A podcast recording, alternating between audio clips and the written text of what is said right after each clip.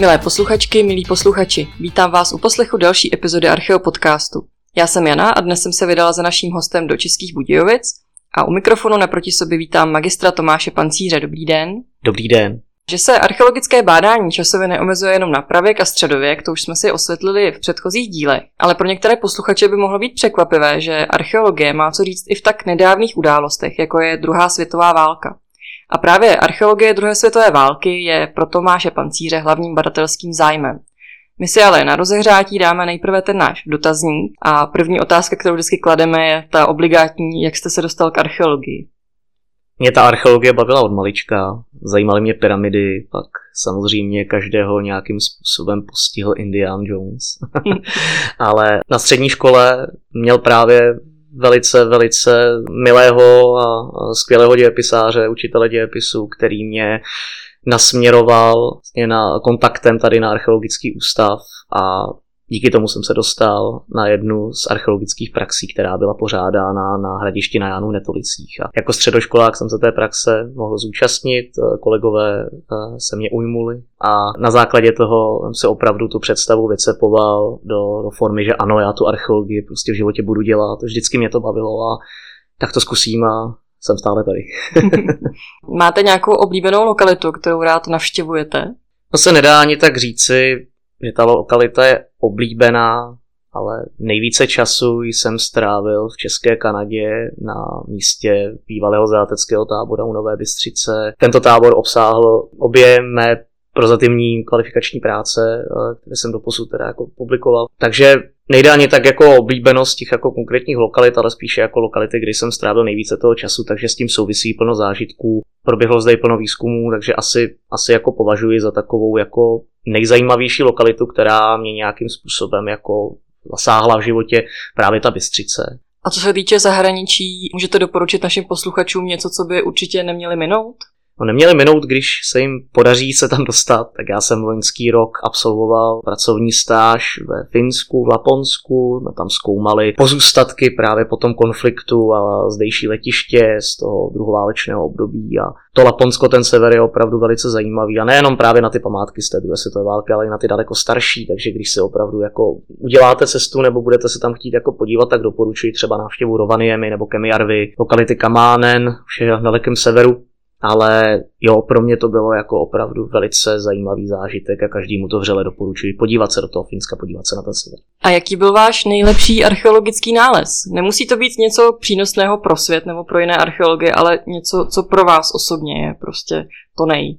Tak jako u mě, u mě je docela jako důležité zmínit, že z mého pohledu opravdu jako nejde o fascinaci tím konfliktem. Ta druhá světová válka to bylo prostě něco strašného a díky tomu se vlastně tou válkou se chtěl zabývat, aby, aby v rámci té osvěty to bylo prezentováno té společnosti trošku jako z jiného úhlu, právě díky té archeologii. Takže ona je tak jako nejde o nejlepší, nejlepší nález, ale takový ten zásadní nález, který se třeba jako v nedávné době podařil, byla ta lokalizace neoznačeného hrobu civilistů z konce druhé světové války a u tohohle já vlastně celý ten objev považuji za ohromný společenský přesah eh, celé té věci, že něco takového stále ještě vlastně dá nalézt a jo, ty hrůzy jsou tímto způsobem patrné, člověk to prostě vidí, člověk si na to, jak se říká v uvozovkách, sahne takže jako takový jako nejzásadnější byl tento objev a pak jako pokud mám rozebírat ty nejrůznější druhoválečné objevy, právě ty nálezy, tak takový asi jako největší, opravdu největší objev, který asi nejvíce vážil, když jsme ho, když jsme ho tahali vlastně sem do laboratoře, tak eh, považuji právě ten uh, letecký kanon Mission mm-hmm. 151, který jsme opravdu brali ve třech lidech. Mně spíše jako jde opravdu o tu výpovědní hodnotu těch artefaktů, to znamená třeba, když jsem zkoumal zátecký tábor, tam, tak tam i ten obyčejný kartáček má vlastně ohromnou hodnotu v kontextu s tou lokalitou. Jo, si člověk řekne, že ano, tenhle ten kartáček vlastně používal člověk, který zde trávil zajetí, to zajetí nebylo nic příjemného, možná se z něj už ani nikdy nevrátil a tohle je opravdu poslední stopa, kterou po tom člověku máme v tom místě. A v tomhle kontextu teda možná trošku taková hloupá otázka, ale je nějaký výzkum, na který vzpomínáte nejraději, nebo třeba nějaký, na který se snažíte zapomenout, kde se něco nepovedlo, kde byl nějaký průšvih, nebo kde se vám vyloženě nelíbilo? nejraději vzpomínat na výzkum. Takhle mě v průběhu těch mých badatelských snažení pomáhá ohromně zajímavá, skvělá parta lidí, nejrůznějších nadšenců do historie nebo, nebo kolegů i a Takže jako za mě na těch výzkumech vždycky panovala prostě skvělá atmosféra, přátelská, takže ano, jako i ten výzkum jako lze brát jako takový velice zajímavý, milý zážitek. Na co vzpomínat jako negativně, no nejde ani tak jako negativně, ale spíše jako jakmile člověk prostě nějakým způsobem podí, se podílí na exumaci třeba těch druhoválečných pohřbů, tak tam opravdu jako ta zábava jde automaticky stranou, protože jako už jenom, už jenom ten podtext toho celého nálezu a toho, co tam vlastně děláme, tak to člověka trošku zasáhne a ta dobrá nálada je jako ten týž fuč. Nicméně jako tady, tady se třeba čekalo, že tady záním některou z archeologických praxí, že mě to třeba nezajímalo, to starší období, jo. Ale, ale jako já, já musím říci, že, že tady za dobu třeba mého jako studentského působení zde, tak uh, i ty praxe jako měly něco do sebe a, a vždycky se tam sešla prostě skvělá parta lidí, jako vždycky tam byli skvělí, skvělí vedoucí toho výzkumu, kteří ten výzkum udělali velice zajímavým, přínosným třeba pro nás, takže já ani já opravdu nemůžu, nemůžu na nic z toho jako nadávat, já jsem se teď snažil promítnout těch x výzkumů, na kterých jsem byl, ani ne tak třeba v rámci studentské praxe, jo, nevím, tady zmíním počátky Bechyně třeba, nebo, nebo ty, to, ten, to Netolicko, ten Jan, a to bylo všechno velice, velice zajímavé výzkumy, které mě i bavily. Jako, ať se to třeba nedotýká té mé specializace uh-huh. přímo, ale vždycky to bylo prostě parádní, z toho důvodu je tam byla vždycky skvělá parta lidí. Vzpomenete si na něco, co vás na práci v archeologii nejvíc překvapilo? A teď nemyslím jenom ve smyslu teda té vaší specializace, ale celkově prostě na archeologii.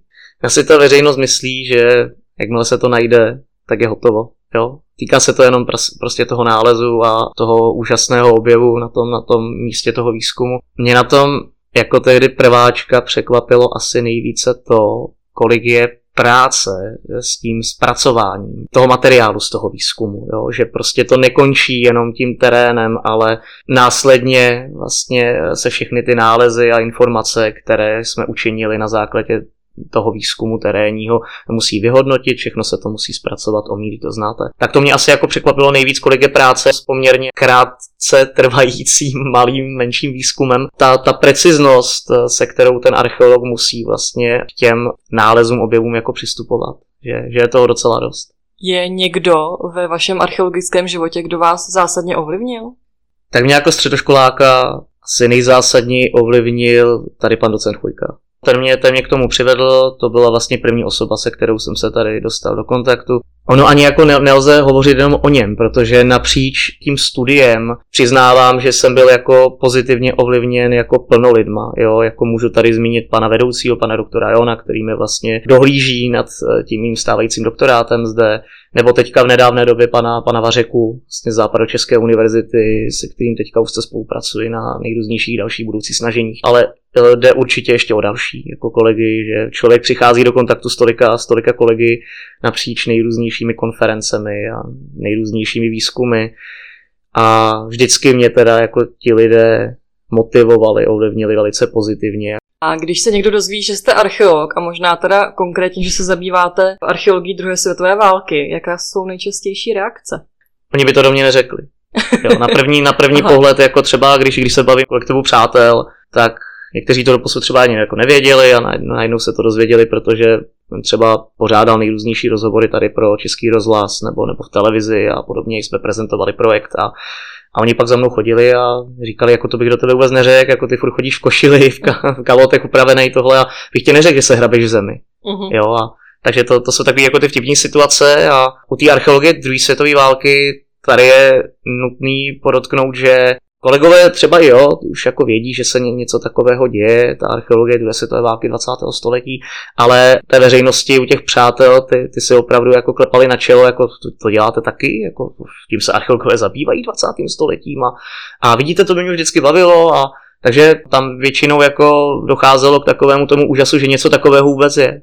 Mm-hmm. Někdo něco takového dělá, ono je nás hrozně málo tady na našem území. A to je takový pěkný oslý můstek eh, k začátku toho hlavního rozhovoru. Já začnu poměrně logicky už u studií. My ve chvíli, kdy jste zahajoval bakalářské studium, tak už jste rovnou směřoval ke specializaci na 20. století, nebo se to vyvinulo až postupem času? Eh, jasně, byl tam nějaký čas na to, aby si člověk to téma vybral, aby ho konzultoval, nebo spíše vybral si právě toho člověka, se kterým by později tu bakalářskou práci psal. Ale já jsem měl jasno hned město opravdu jako v prvním půl roce, řekněme, studia, tak, tak eh, jsem si vycepoval to, že budu dělat tu druhou světovou válku. Jako jednalo se o největší konflikt dějina lidstva, z hlediska archeologie k němu bylo minimálně přistupováno, ať třeba v zahraničí ta první světová válka, ta už jako jela naplno třeba. Takže jo, chtěl jsem, chtěl jsem přispět té archeologie něčím novým. Chtěl mm-hmm. jsem prostě jako udělat, udělat něco, co ještě nikdo přede mnou, nebo aspoň málo lidí přede mnou třeba jako dělalo nebo se tím zabývalo, takže jsem automaticky sahnul po nedestruktivním průzkumu některých těch lokalit eh, z období druhé světové války. Byl to za začátku poměrně oříšek, protože srovnávacích výzkumů bylo opravdu jenom málo. Jako musím říct, že mě kolegové z Západočeské univerzity Plzní velice zachránili, protože ti už něco jako publikovali něco z těch výstupů, které jsem mohl citovat. Automaticky hned, jak jsem si to vybral, hned, jak jsem to začal zpracovávat, psát, už mi jel takový ten vykřičník v hlavě, no jo, ale aby to vůbec obstálo u obhajoby, protože není z čeho vycházet. Hmm, no protože já už jsem ze školy nějakou dobu pryč a nemám teda úplně prostudované sylaby jednotlivých univerzit, ale vyučuje se třeba někde přímo předmět zaměřený na archeologii modernity? Velice pěkně se ta modernita etabluje v Západočeské hmm. univerzitě.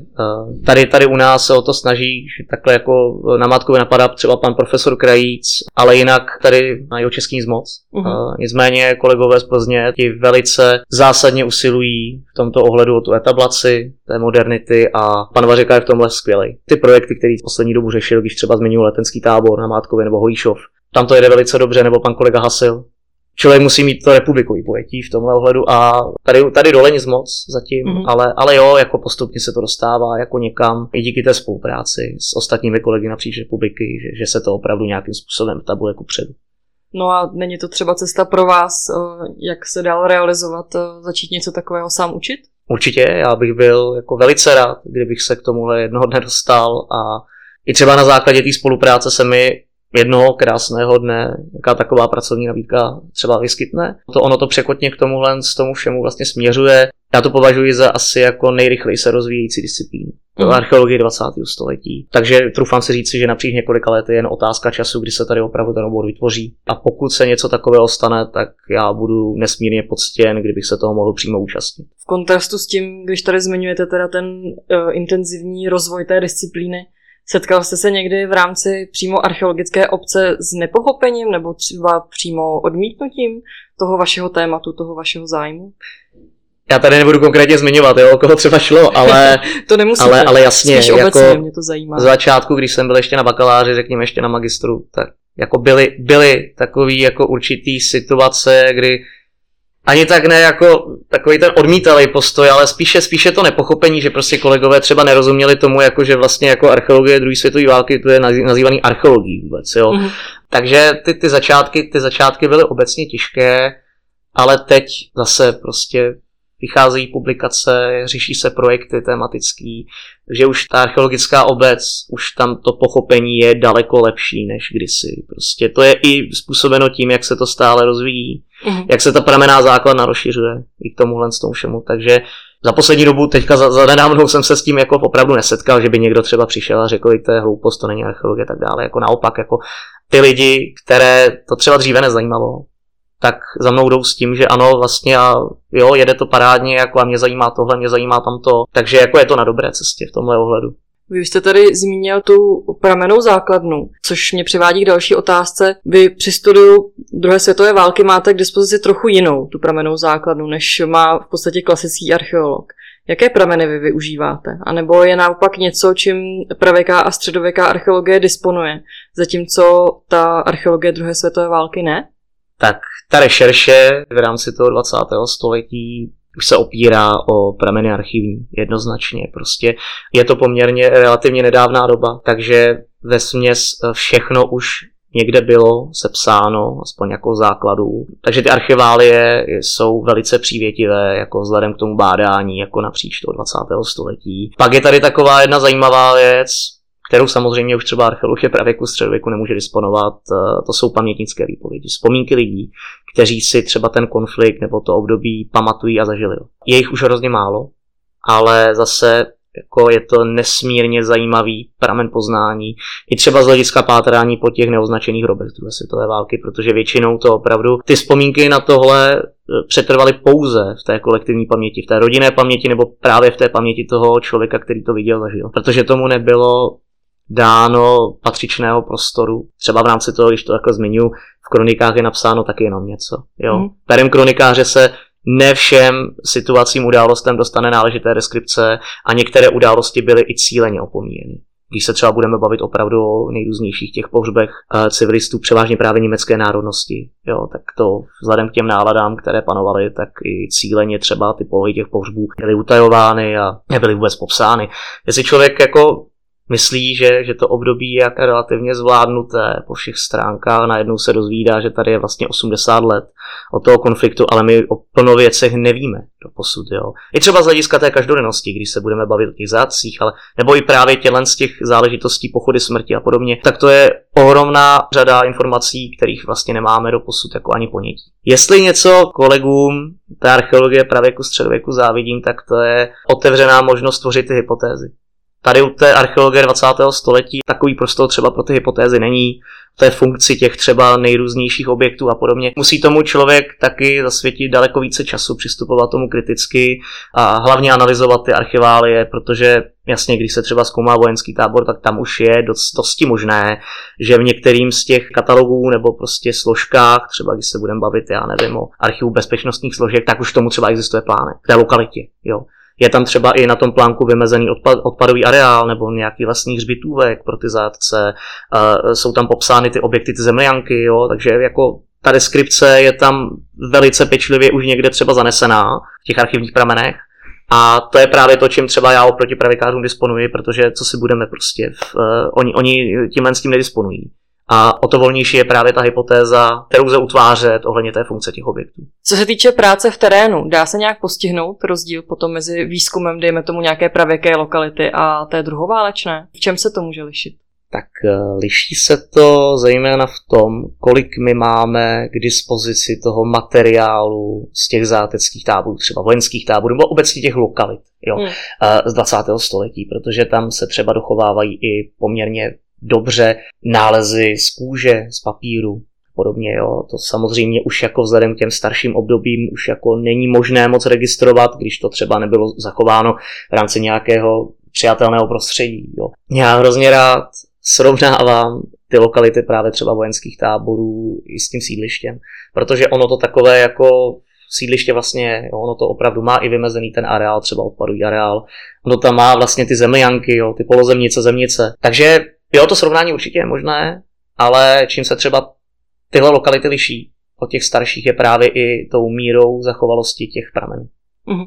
Mě k tomu ještě napadá, když tady se bavíme o tom objemu získaného materiálu. Nebude to časem trošku problém, když toho materiálu je taková spousta? Už teďka máme problém najít skladovací prostory pro ten materiál pravěký. Tady je ten potenciál obrovský. Na ten problém eh, jsem určitě už narazil. Toho materiálu je opravdu kvanta. Jako jsme v rámci mé bakalářky, magisterky analyzovali od paní Jimku z tábora a tam opravdu těch věcí byl přehršel. To je mnohonásobně větší objem, než který byste hledala prostě u nějakých jako starších, starších jako situací. I z tohohle důvodu, kolik toho je, ne, nepanuje zde takový jako přívětivý přístup toho, kdo si to od vás následně vezme. Jako já si troufám říci, že nakonec to skončí u mě v obýváku, je to dosti možné, jo? že prostě tady budu jako disponovat takovým jako tím místem, jako kam, kam si to doma budu skladovat, než mi to přítelkyně jaksi jako vetuje, že ne, že takhle mm. už to dál nejde a mm. nejjednodušší cesta byla to nějak vystavit, asi nějaké expozice, ale to taky až skončí, jako tak kam to dát, jo. Mm. Je to opravdu jako přetrvávající problém, já se přiznám, že na tohle opravdu jako neznám tu odpověď, jako co s tím, co s tím materiálem a ale jo, snad se to nějak vyřeší, no. Zpátky k těm výzkumům, taková trošku možná bulvární otázka, ale s tím vaším výzkumem samozřejmě souvisí i výzkum hrobů.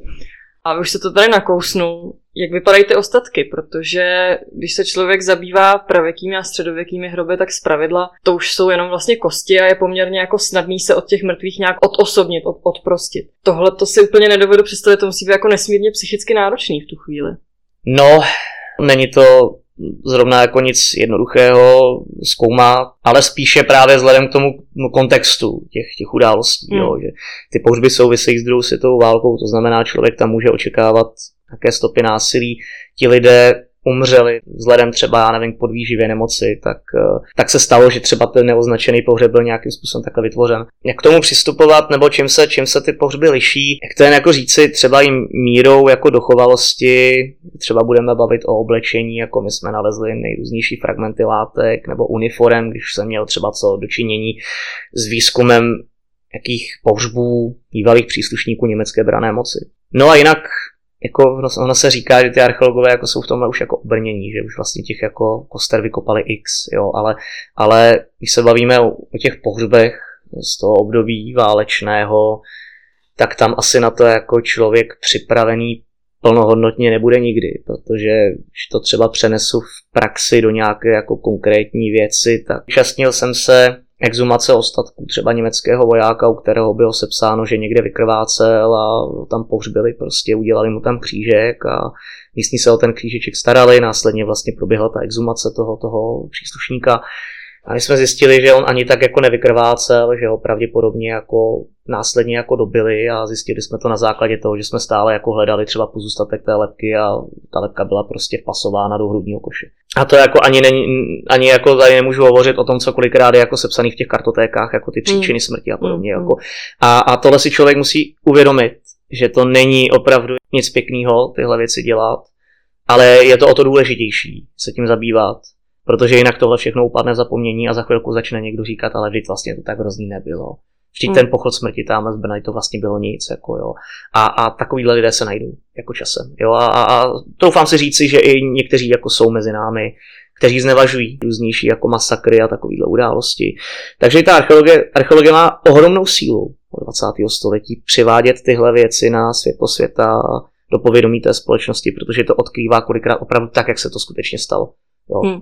A my, my nemůžeme jako historikové polemizovat, jako o co se jedná a tak dále, my to většinou vidíme černý na bílý, jako hmm. v tom terénu. Díky tomu je to i třeba nenapadnutelné. Jo, ne, nelze tam třeba zabíhat do nejrůznějších hypotéz, okolo se jedná a podobně. Ale jo, je to, je to prostě o to těžší, no, protože si to člověk spojí jako s nějakou konkrétní událostí a zase, když třeba budu zase se vracet jako nějaký jako vlastní zkušenosti, když jsme odkrývali ten neoznačený hrob právě z konce druhé světové války u Blata, tak tam nás k němu přivedl člověk, který si na to ještě pamatoval. Mě si ho prostě ukázal, tady, tady by někde mělo ležet šest lidí. Hmm. Jo.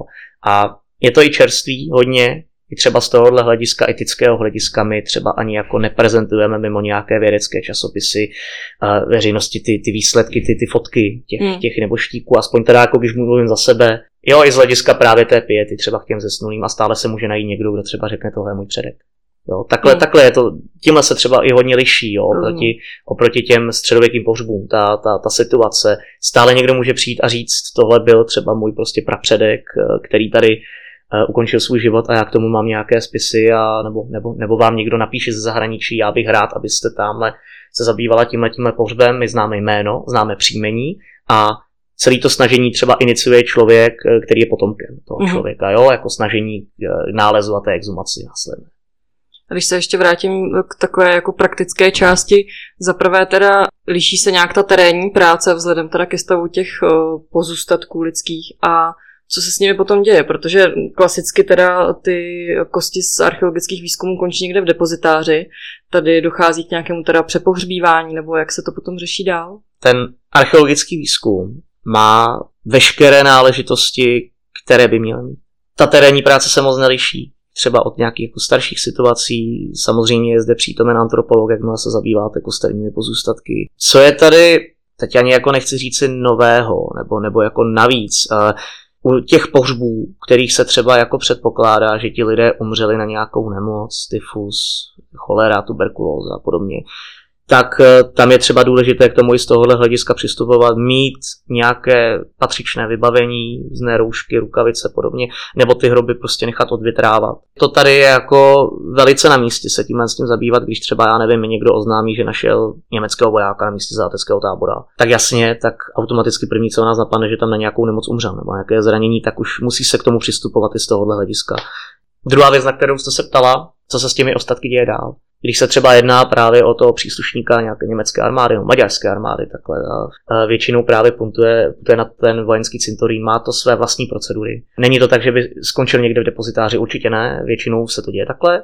Když se bavíme třeba o těch, o těch civilistech, v případě třeba toho nálezu, těch neoznačených pohřbů, u toho blata, tak my jsme si vlastně kladli za cíl ty neboštíky přemístit z toho pole, aby po nich neřádila zemědělská technika a přemístili na hřbitůve, kam měli původně dle archiválí před 80 lety dorazit a tak se stalo.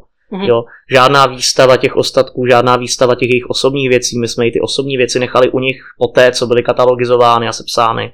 Má to takovou svoji vlastní rovinu, jako mm. si troufám říci, která trošku vybočuje z těch zaběhlých archeologických postupů.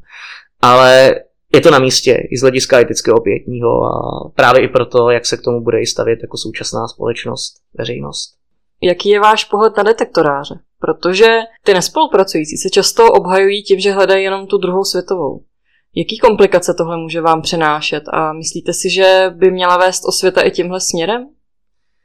Ono už to nejenom mě ohromné komplikace přineslo samo o sobě, protože ten amatérský detektoring, nebo jak je to nazýváno, amatérské vyhledávání těch kovových předmětů, a to už je jedno, jestli z druhé světové války nebo ze středověku, starších období, tak už tady relativně jako beztrestně probíhá od 80. let až do posud a je to opravdu tisíce, tisíce lidí, kteří se tím zabývají. Jen to říct jako z mého, z mého hlediska, jako jasně, Jakmile se zabývám třeba jako specializací vojenskými tábory z období druhé světové války, tak díky tomu amatérskému detektoringu ty lokality byly, řekněme, z 80% zbaveny veškerých kovových artefaktů. Mm. Nebo takových těch artefaktů, které třeba právě jako ti amatéři považují za zajímavé a cené. Mm. Jo, jasně nevemou si domů kus plechovky. To tam zůstane většinou, to tam zůstane na pořád, si troufám říci, jo. Ale, ale takové ty vyznamenání, identifikační známky, které nesou ohromně cenou informaci k těm lokalitám, tak to už všechno zmizelo, nebo aspoň většina z nich. Jo, jasně, existují ještě nějaké jako třeba části těch táborů, které byly ještě třeba jako nepostihnuty tolik touhle vlnou, ale z převážné většiny tyto lokality už vlastně jako byly, jak to nazvat, splundrovány hmm. o, ty, o ty kovové artefakty. Uh, nicméně já osobně spolupracuji s poměrně jako širokou skupinou lidí, kteří jsou ochotně spolupracovat, ochotně se podílet na těch archeologických výzkumech. A kolikrát to je i skutečně tak, že tito lidé eh, jsou i součástí, plnohodnotnou součástí těch archeologických ex- exkavací, které probíhaly v těch mm, mm, lokalitách.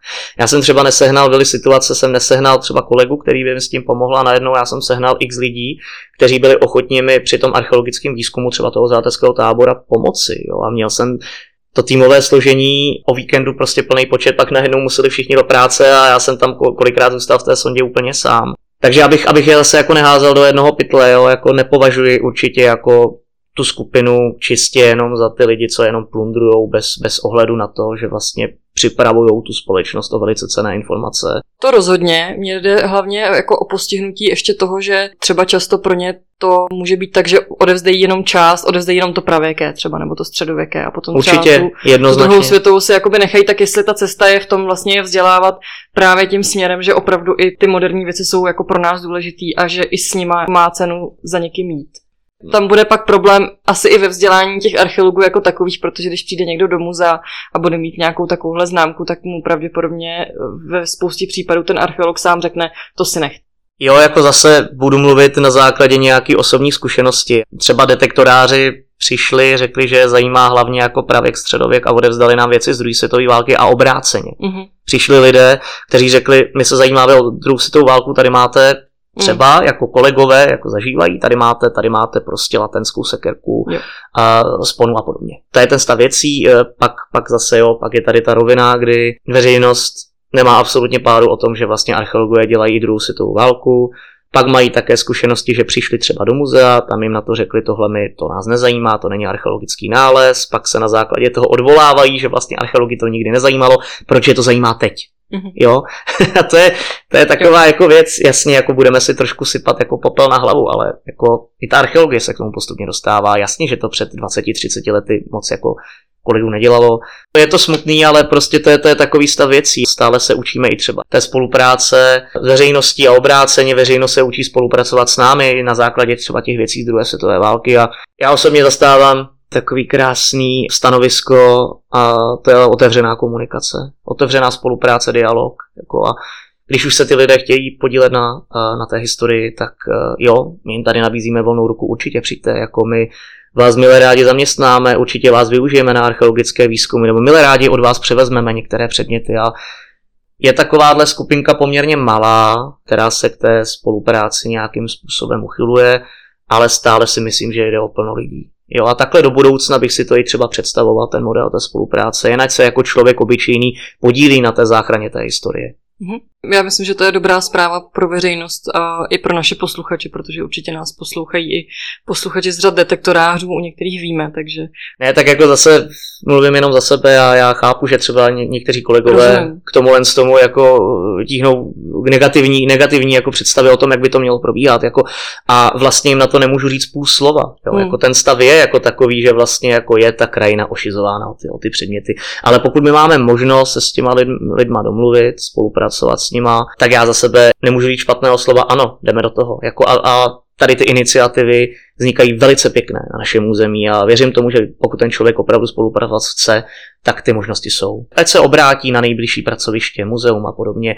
Já věřím tomu, že tam jako většina těch kolegů bude vůči této spolupráce otevřená.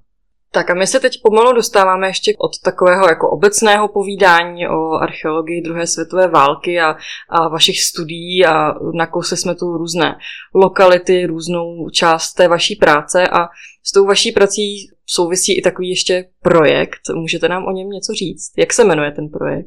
Teď myslíte... Myslím to, to vaše World War II Bohemia. Jo, Archaeology Bohemia. Jo. To byla taková iniciativa, která vznikla v rámci projektu s tím, že my si opravdu nechceme veškeré ty poznatky získané na základě toho badatelského snažení nechávat v šuplíku, ale chceme to opravdu jako předávat prostě lidem. Ta archeologie má být pro, pro tu veřejnost nějakým způsobem koncipována, alespoň částečně, jasně je tady vědecká rovina, ale lidé by měli vědět něco více o tom, co děláme. To znamená, jakmile se tady dělala archeologie druhé světové války, tak jsme si řekli, proč vlastně tomu nevytvořit nějakou iniciativu, nějaký rádoby združení, ač ne papírově udělané a založit třeba právě jako stránky, které by tu veřejnost eh, laickou, ale i profesionální informovaly o, o, o to našem stávající snažení na polité archeologie druhé světové války 20. století. A z takové jako poměrně jako malé věci se najednou jako vyklubala věc poměrně široká, lidé se o to za, začínali zajímat, tam prostě máme, já nevím, prostě několik tisíc jako sledujících, jako a stabilně tam je několik desítek tisíc návštěvnost jenom jako na těch facebookových stránkách, když pominu Instagramový profil nebo ty webovky, které se nám teďka třeba podařilo dát dokupy. A na základě toho se i množí, jak, jak tomu tak bývá, mince má dvě strany, my něco zajímavého říkáme těm lidem, oni něco zajímavého podávají nám. Na základě toho se nám třeba jako i množí vzkazky typu Vím tady o nějakém neoznačeném pohřebišti z druhé světové války, vím tady by něco zajímavého mohlo být a pokud chcete, já vás na to místo dovedu a vy si to budete moci vyskoumat, než na to narazí třeba někdo, já nevím, vyveze se to pryč, nebo, nebo tam bude zbudovaný obchodní dům a podobně, jo, protože to je taky jedna věc. Těm moderní památkám 120. století se nepřikládá eh, tolik pozornosti třeba právě jako u odborného kolegia. Eh, překlad archeolog přijede, řekne, tohle je recent, tohle je novodobá navážka, nic staršího tady není a odjede. Jo a tím pádem třeba zanikne celá kasárna. Jo, z toho, z toho období, ne, ne z toho období ještě s přesahem do 19. století, jo, často.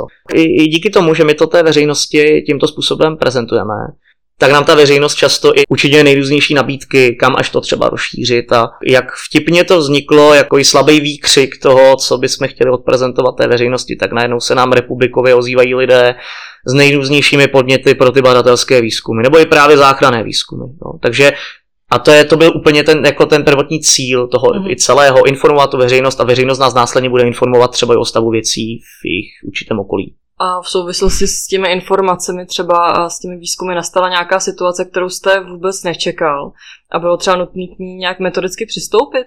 Nečekaná se najednou udála situace, kdy jsme předpokládali pohřeb u toho křížku třeba jenom několik málo lidí a najednou nám tam vzniklo trošku širší pohřebiště s minimálně devíti potvrzenými jedinci a hrobových jam tam bylo asi na 12, jo, s tím, že hmm. oni se tam potom eh, vzhledem k nepříznivému prostředí nedochovali některé ty pohřby. Takže mě velice překvapilo jako rozsah to, té celé věci. Díky tomu samozřejmě přibylo, bylo to dvakrát tolik práce, ale, ale jako na, na druhou stranu, jako ano, to větší ten objev byl. Překvapilo mě to s tím, že takhle velká věc tam doposud v té zemi byla. Hmm. A, a jsou, jsou ještě mnohonásobně větší, si troufám říci, jako stále jako neznámé ty pohřebiště z tohohle období, jo, kterých je na našem území celá řada, ještě do posud jako neobjevená. Jo. Takže jo, jako to mě překvapilo i v tom ohledu, že člověk si myslí, jak vlastně my tu druhou světovou válku vlastně jako známe, je tady x dokumentů, x, x filmů, x knížeček k tomuhle tomu všemu a najednou jako zjišťuje, že ano, tak o tomhle třeba se vůbec nevědělo a přitom je to taková zásadní věc, hmm. jako v kontextu těch událostí eh, toho regionu. Vy jste dělali v rámci té práce i projekt Novobystřicko ve stínu války. Můžete nám to nějak přiblížit? Co, co vlastně stálo vůbec za vznikem toho projektu? Jak vás to vůbec jako napadlo? Ten projekt je odvozen od mé iniciativy eh, se tam tím regionem zabývat. Tím to začalo, já jsem si tam později dělal takové zajímavé výlety, kdy jsem stepoval u supermarketu a snažil se dopátrat eh, pamětníků, kteří by si třeba něco málo pamatovali k tomu táboru, mm-hmm. kterým se zabývám vlastně nadále v rámci, v rámci mé, mého doktorského snažení. A následně já jsem měl kontakt na takového velice zajímavého, milého člověka z organizace filmové Adleru filmu, kterého napadlo a co vlastně třeba zachytit ty výpovědi na kamerový záznam. Jo, zpracovat ty, ty pamětníky tímto způsobem. Když jsem později právě jako přemýšlel, jaký projekt třeba podat, tak mi právě šlo o tu prezentaci archeologického výzkumu. A ta prezentace byla docíle, docílena třeba formou samozřejmě přednášek, brožury, výstavy, ale právě i dokumentárního filmu, mm-hmm. který pojednává o průběhu toho archeologického výzkumu, zachycuje tam i ty vzpomínky těch pamětníků, těch lidí, mapuje tam tu historii. V tom filmu mimo jiné zazněl hlas i jednoho předního historika tady od nás. Takže byly tam dvě části, Jedna byla ta historická, jedna čistě archeologická, s tím, že se to opíralo právě o ten objev neoznačených hrobů z konce mm. druhé světové války po té vesnice Blato. A k tomu objevu teda došlo na základě výpovědí těch pamětníků? Určitě jeden ten rozhovor, který byl právě jako koncipován, tak eh, se týkal místní rodačky, která nám o tom pohřbu pověděla. Ono už opravdu, že jenom několik lidí vlastně z té vesnice, ta byla kompletně vysídlená, paní tam zůstala. Takže ta paní nám prostě řekla o tomhle a nás, nás prostě hned napadlo, jako to je hrozný, tam je vlastně polené, tak to musí být narušováno, ten pohřeb nějakým způsobem. Tak jsme skontaktovali pana majitele. Pan majitel velice, velice vstřícný vůči tomu poskytli třeba techniku, aby jsme to nějakým způsobem, jako třeba i tu svrchní vůstvu odkryli, než, než jsme započali tu exumaci. Uh, takže v rámci toho projektu my jsme právě jako získali i ten záznam toho pamětníka. Na základě toho proběhl ten archeologický výzkum, eh, který následně ten projekt prezentoval. Uh-huh. A vy už jste tady nakousnul i trošku ten uh, váš studijní výlet nebo ten, tu vaší studijní cestu do, do Finska, do Laponska. Jak se k takové možnosti člověk dostane? Co jste tam teda dělali, jak to probíhalo? No já jsem se k tomu dostal, se přiznám, velice vtipně. A no to tak často bývá. Mně přišel, mně přišel mail, který, který prostě vyzníval jak, jako nějaký jako spam původně, mm. jo, ale následně se ukázalo, že to vlastně spam není, že se mi ozývají kolegové z Finska, kteří prostě chtěli nějakým způsobem rozšířit stávající tým odborníků na, na tohle období a chtěli mě jako přijmout do, do projektu Luftgau Finland, který mapoval letecké základy, vojenské základy na území Laponska, ale celého Finska. Mm. Mě to znělo tak zajímavě v tu chvíli, že jsem celou tu věc oznámil na, na, na studijním a na oddělení pro zahraniční vztahy a s tím, že kolegové mi nabídli, že pokud se tam dostanu, tak mi tam zajistí vlastně cestu napříč jako tím finském, laponskem a pak vlastně přes Norsko, zpátky Švédsko udělají takový krásný jako okruh toho severu. A s tím, že kolegové tohle zajistí, ale důležité je se tam nějakým způsobem dostat a sehnat finanční prostředky na to, abych tam přežil. A jak se říká. Takže v tomhle ohledu mi univerzita velice pěkně vyšla vstříc. I právě jako tady můj domovský archeologický ústav. Následně já jsem to pominul říct ještě předtím, já disponuji i soukromým sponzorem, který taky automaticky, jakmile se ohledně toho ven z toho rozvěděl, tak řekl, ano, my vám vlastně veškeré ty následné prostředky doplatíme. Takže i to je taková pěkná věc, že vlastně i jako mimo to univerzitní mm-hmm. prostředí vlastně existují lidé, kteří by to vaše úsilí podpořili. Jo, teďka momentálně už mám vlastně ty sponzory dva, takže se celá ta věc rozrůstá úplně kam jinam. Jo, je, je, to, je to dobře, jsem za to ohromně rád a i mi to trošku jako, že ne vlastně olej do motoru, jak se to říká, jo, v tom snažení. Zpátky k tomu Finsku, no a následně potom všem, co se podařilo takhle jako zajistit, tak, tak jsem si zařídil letenky do Helsinek, následně do Oulu a tam už se mě kolega vyzvedl a nadcházela dalekosáhlá cesta napříč tím finským severem té, té největší vlastně provincie laponské a tam jsme mapovali ty, ty mm-hmm. pozůstatky po té druhé světové válce, ty vojenské, ta vojenská ležení, vojenské zátecké tábory, letiště a já jsem jim tam v rámci toho projektu nějakým způsobem vypomáhal. Měřili jsme tam ty nejrůznější objekty a, a protože třeba na to místo se tam jako ještě nikdo jako takhle z odborníků nikdy nedostal. Mm-hmm.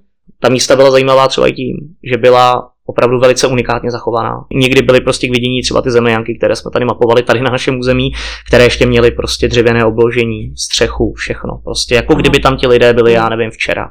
Jako... Takže, to, takže to probíhalo tak, že oni měli nějaké prostě mapové podklady, archivní prameny, podle těch měli při nějakou lokalizaci a vy jste to tam měli tak, v podstatě tak, dokumentovat tak, potom ten uh, aktuální analýza těch, archiválí, jo, analýza těch archiválí historických leteckých snímků, těch letišť, eh, které probíhaly zase někdy, jo, a my jsme se následně na to místo vypravili, ty hmm. objekty jsme zaměřovali a vygenerovali je na, na mapě topografickém, na nějakém modelu. S tím, že to bylo taky velice zajímavé, že jako něco jiného je nafoceno na těch historických leteckých snímkách, pak se tam člověk jako vydá. Vlastně hmm. my jsme měli i možnost, že jsme tam kolikrát vzali i jako pamětníky, třeba z toho místního obyvatelstva, těch sámů, hmm. kteří byli velice postižený tou válkou, jako hmm. Víme, jak, jak potom ta válka na severu dopadla, když vlastně Finové se obrátili proti těm německým okupantům, tak Němci, troufám si říci, tři čtvrtě toho Laponska vypálili. Hmm. A, a, takže ti lidé si to velice intenzivně nesou v té paměti stále. No a my jsme se tam šli projít s těma lidma a najednou jako ti lidé nám řeknou, no jo, ale a víte o téhle jako části té lokality třeba a kolega finský, pan Vajconen, mu říká, ne, o tom, o tom nevím, to tady ani nemáme na tom leteckém snímku a on, no jo, protože oni Němci tu základnu rozšiřovali a tady měly být hangáry na Messerschmitty. Mm-hmm. Jo, ale jsme se tam vydali, najednou jsme zjistili, že tam je dalších 50 objektů, které třeba nebyly zachycený na té mapě. Jo, jo. Jo, takže ono šlo vlastně i o rozšiřování toho mm. stávajícího poznání toho místa na základě těch archiválí. A v tomhle tom všem ten nedestruktivní výzkum vlastně přispěl. A taky, taky to tam Finové dělají z toho důvodu, že plno těch lokalit je samozřejmě ignorována a zanikají v důsledku těžby dřeva a podobně, takže je důležité třeba ty jednotlivé objekty, když se budeme bavit o zemiankách, zachytit, zdokumentovat, než budou třeba v důsledku těžby dřeva v lese na dobro ztraceny. A kolik těch lokalit tam bylo a jak dlouho jste tam byl? No to bylo několik desítek. My jsme tam v Rovaniemi přibrali na, na tu cestu takového jako místního amatérského historika, který nás tam opravdu jako velice nadšeně prováděl po všem, co se tam v okolí Rovaniemi nacházelo, jenomže to byla ohromná základna vojenská s různýma jako pobočníma táborama a to jen to letiště tam mělo prostě několik úseků hmm. dalších a on nás tam opravdu poctivě na všem jako prováděla a když si to tak jako zesumíruju a dávám to dokupy, tak to bylo skutečně několik desítek lokalit. Jako jenom když se třeba bavím o těch letištích, to jsme navštívili asi 8 nebo 9. Z paměti to nemůžu říct, kolik toho přesně hmm. bylo, ale takže jo, jako troufám si říct, byla to opravdu jako napěchovaná expedice, která neměla nouzy o návštěvu vojenských táborů, záteckých táborů nebo právě těch letišť vojenských základen, které jsou často nadále v provozu, třeba že je nadále spravuje finská armáda, provádí mm-hmm. zde nejrůznější cvičení. Co tam třeba v terénu bylo velice zajímavé jako sledovat, takže Němci si tam stavili třeba jako budovy saun. Tam bylo opravdu jako na, na finský způsob sauny Aha. a ty pozůstatky jsou tam nadále jako k vidění, tak to třeba jako to tady najdete. Takový jako druhý aspekt, třeba krom toho nedestruktivního průzkumu, my jsme tam provedli jednu tu sondu z těch objektů, aby jsme prokázali třeba ten účel té budovy, kterou tehdy Němci vypálili při odchodu. Takže vlastně došlo i na tu archeologickou exkavaci a my jsme tam odkrývali pozůstatky vyhořelé dílny pravděpodobně, protože tam bylo i plno jako součástí motorů a mm-hmm. nejrůznější jako spečená skla hřebíky, ale ono, když si to jako člověk řekne, on je to obyčejný hřebík, my jsme jich tam našli třeba několik stovek, ale pak dokumentovat a čistit to je velik, veliká zábava. Mm, ale, ale i ten obyčejný hřebík je velice zajímavý v kontextu třeba právě jako s tím objektem zkoumaným. Takže každý ten nález měl něco do sebe a vypovídal tam třeba právě o té funkci toho, toho, té budovy. A to musí být teda jako hrozně zvláštní atmosféra tam, ne? Jako na tom dalekém chladném severu prostě. A je tam nádherně. Já, já jsem tam byl v období toho krátkého podzimu, jak jo, se říká, jo. než tam jako na, najde ten sníh, který se tam drží až do léta pomalu. Hmm. Ten podzim v tom Finsku tam to hraje všemi barvami. Jako a člověk tam vidí třeba i tu polární záři, když už se dostane trošku nahoru vlastně z toho Laponska v rámci toho kruhu polárního. Takže jako pro mě, když to budu brát jako obyčejný výlet, tak to bylo prostě úžasné. A i ti Finové to takhle berou, plno z nich si tam bere ty karavany a míří na ten daleký sever, aby tam právě ten krátký podzim zažili, mm-hmm. protože tam je to prostě nádhera. Jako ty listnáče, to tam všechno spadá, vypadá to úplně nádherně, hraje to všemi barvami, jak už jsem říkala. A, a ta příroda to je něco neskutečného. A pak se tam člověk jako vydá i do toho lesa a najednou tam vidí všude nejrůznější ty borůvky a brusinky a my se ze mě kolegové dělali srandu, pokaždý, když jsme tam někde byli na lokalitě, tak já jsem to tam začal hned jako neprodleně zobat, jako snídaně pomalu a oni, oni si dělali jako srandu ze mě, a ty tady děláš jako výzkum na to, kde jak ty bobule jako chutnají, jo, prostě a je to krásná země, každému doporučuji se tam alespoň prostě jednou v životě jako podívat, jo, a nemusí ani tak jako na ten ale právě na ten sever. A, a taky to říkám, pokud si chce člověk odpočinout od lidí a od společnosti, tak to je úplně ideální, že tam toho člověka ani tak nepotká. My jsme tam potkali jednoho takového toho hulkaře, to ten Rick Walking, ten, ten úplně prostě začal jako presovat, jak nás viděl. My jsme se úplně lekli, že na nás tam prostě běží. Nás tam to... a, a, on jenom jako byl rád, jak vidí jako toho člověka po dlouhé době, jo, tak se tam začal automaticky s náma jako bavit. Aha. A odkud jste? A, a co tady děláte? Ježiš, to je úžasný. A co tady na Finsku jako vidíte jako Čech? Co tady prostě jako děláte? A jaký je to vaše působení tady? A, a líbí se vám tady? A hrozně zvědaví, hrozně milí, jo, ti Finové. A, já jsem někde četl nějaký brožurce, že jsou jako odmítaví vůči těm mm-hmm. turistům, to je taková Říká hloupost. se to, no, že jsou jo. jako chl- chladní. Jako, já nevím, jestli tak jako na ty lidi působím, ale z vlastní zkušenosti musím říct, že tam byly jako veškeré ty kontakty s těma jako Finama úplně úžasný, jako unikátní, jsou to hrozně milí lidé. Jakmile si vás pustí jako mezi sebe, tak je to prostě paráda. Jako a provedou vás tam tou zemí a byly tam i navázány takové ty vazby, že já jsem se tam zpřátelil ke konci toho mého pobytu s takovou pěknou jako skupinkou studentů, kteří mě tam protahli nejrůznějšíma těma barama, hospodama, vším možným.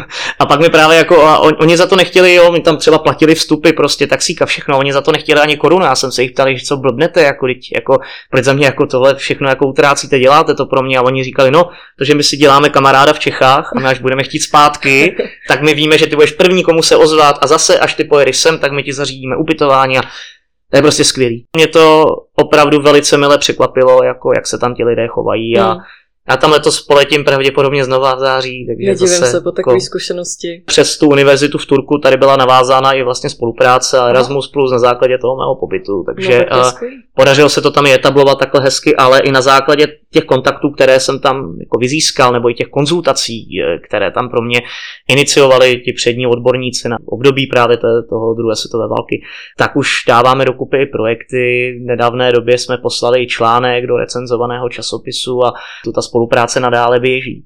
A já jsem za to ohromně vděčný, protože zase se mi trošku jako rozšířilo to spektrum těch známostí příč třeba to, toho evropského pole, jo, a těch odborníků, se kterými můžu dávat dokupy nějaké daleko komplexnější projekty do budoucna.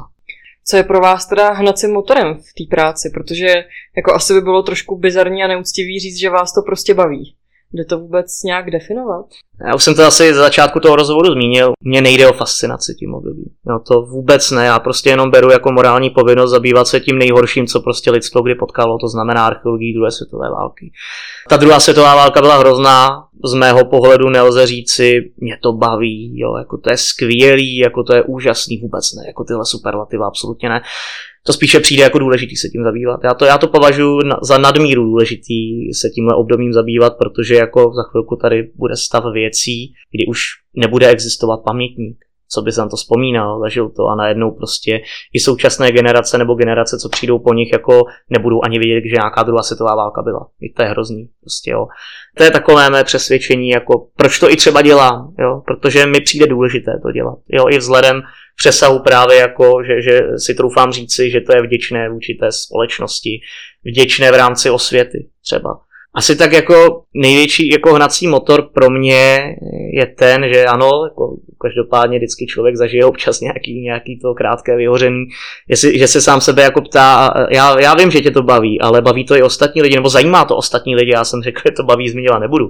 A pak mi vždycky jako dodalo ohromnou sílu a bylo pro mě ohromným hnacím motorem to, že ti lidé vám vlastně uznají, že je to pro ně přínosné. Jo? Oni jsou vděční vám za to, že tohle to děláte. A se teďka třeba nedávno jak jsem tady zmiňoval, ten projekt prezentace archeologického výzkumu se umístil v kategorii v rámci Zlatého mamuta té kategorii se umístil i na základě toho, že ti lidé měli zájem na ty výstavy chodit. Mm-hmm. Číst ty brožury, ty brožury to bylo několik set výtisků, neli víc, to se rozdalo v rekordním čase, prostě během pár týdnů najednou zmizely všechny. Dokumentární film taky prostě to jako jelo, ty, ty čísla sledujících bylo, byla ohromná. I díky tomu se to třeba i umístilo a, a já to jako vždycky říkám, to je právě díky těm lidem, že je to zajímá.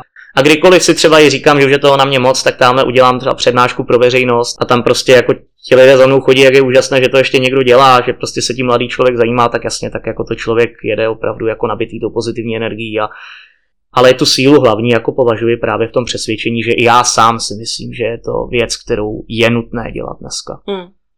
Takže tady to nabití z toho, že ty lidi to zajímá a přináší jim to něco, ať je to cokoliv, tak vám pomáhá asi i zůstat tak psychicky v rovnováze, předpokládám, protože některé ty příběhy musí být hrozně náročné vnitřně zpracovat. To musí být psychologická zátěž ohromná. Máte nějaký jako mechanismus, jak se tady s tím vyrovnávat? Jako je pravda, že v průběhu třeba těch archeologických výzkumů já jsem to na sobě tak moc nepocitoval, že nenechám si to do té hlavy vstoupit, ale když to budu brát třeba z hlediska těch rozhovorů s těmi pamětníky, jak nám tamhle prostě vyprávěla pamětnice, jak ji znásilnili spolužačku, jak ji odvezli do nemocnice a další hrůzy, nebo když vám prostě pamětník vypráví, jak dítě žilo způsobem nebo jako obstarávalo obživu způsobem, že někde na nádraží vyklopili prostě vagon s obilím a oni pak jako ty zrníčka vyzbírávali z té podlahy, aby jim mamka udělala placky, aby aspoň něco vlastně měli v jídlu. Jo. A si potom jako začnete říkat, to je hrozný. Dnešní doba malý dítě dostane fungulový telefon za kdo ví kolik peněz, může si prostě obměňovat 10 párů G během měsíce a jednou tamhle jako slyšíte, jak se ty lidé měli kdysi. Jo. A já si, já si jako v tu chvíli vždycky říkal, nebo když člověk slyší ty hrůzy, to je, to je hrozný. Že se o tom neví, že se o tom nemluví prostě, jo, a že ta společnost jako se šene dál a zabývá se úplně jako prkotinama, vzhledem k tomu, co tady kdysi dávno jako se dělo, jo. Jestli mě něco jako poznamenalo, tak to byly ty rozhovory s těma pamětníkama a o to více mě pak zasáhlo, že já se tam s jednou třeba babičkou bavil a za rok jsem zjistil, že už tady není, že už hmm. prostě umřela, jo. Že třeba i v rámci toho projektu dva ze tří pamětníků už tady nejsou. Jo? Že to je zase jako člověk tom spatřuje to, jak důležité je se těmi vzpomínkami zabývat. A zároveň ve směs jako se dostal do kontaktu s velice milým, přátelským, zajímavým člověkem a najednou už tady není. Jo? Jako hmm. to je té práce s pamětníkama obecně, jako v tomhle tom, jako, jako je pokud je člověk jako slabší povahy, tak, tak ho z pravidla jako silně zasáhne vždycky to, že na jednu dobu se bavil s tím člověkem, na jednu on tady není. Takových lidí bylo hodně a mě třeba osobně to asi nejvíc jako zasáhlo, všichni rozebírali tehdy covid, jak, jak to každého ovlivnilo, ať už negativně nebo pozitivně, jo. Mě třeba jako negativně eh, to zasáhlo ohledu, když jsem po covidu začal dělat přednášky pro veřejnost a zjistil jsem, že těch lidí je tam najednou půlka. A teď jak člověku začne prostě ta hlava pracovat a začne si jako sám sobě říkat, Ježíš Maria, tak já nevím, tak tak se bojí chodit jako na veřejnost, jako do posud ta lepší varianta a ta horší varianta jako se mohlo stát něco daleko horšího, už tady velkou pravdu nejsou. Jo. I v důsledku třeba těch onemocnění a podobně. Není to zrovna jako lehká věc zabývat se tou archeologií druhé světové války, obecně ten dark heritage. Máme tady třeba právě archeologii holokaustu, jako máme tady archeologii koncentračních táborů a teď si vente, že nás provedli ve Flossenbergu tím depem, kde jsou vlastně uskladněny všechny ty nálezy z toho a tam vidíte, já nevím, prostě ty razítka třeba, která byla stvrzující eh, v tom ohledu, že posílali toho konkrétního člověka třeba na smrt. Takovouhle sílu má kolikrát ten archeologický nález v tom kontextu s tou lokalitou. Jo, jako to, to je hrozný, nebo já nevím, když to přeženu, obyčejná bota, obyčejný prostě škrpál roztrhaný, takže člověk vidí, že vlastně byl učiněn tenhle nález té obuvy v tom místě a si představí, co všechno se tam dělo. Jo tak jako jo, hned je, hned je ten artefakt jako mnohonásobně silnější no, v tomto kontextu, takže...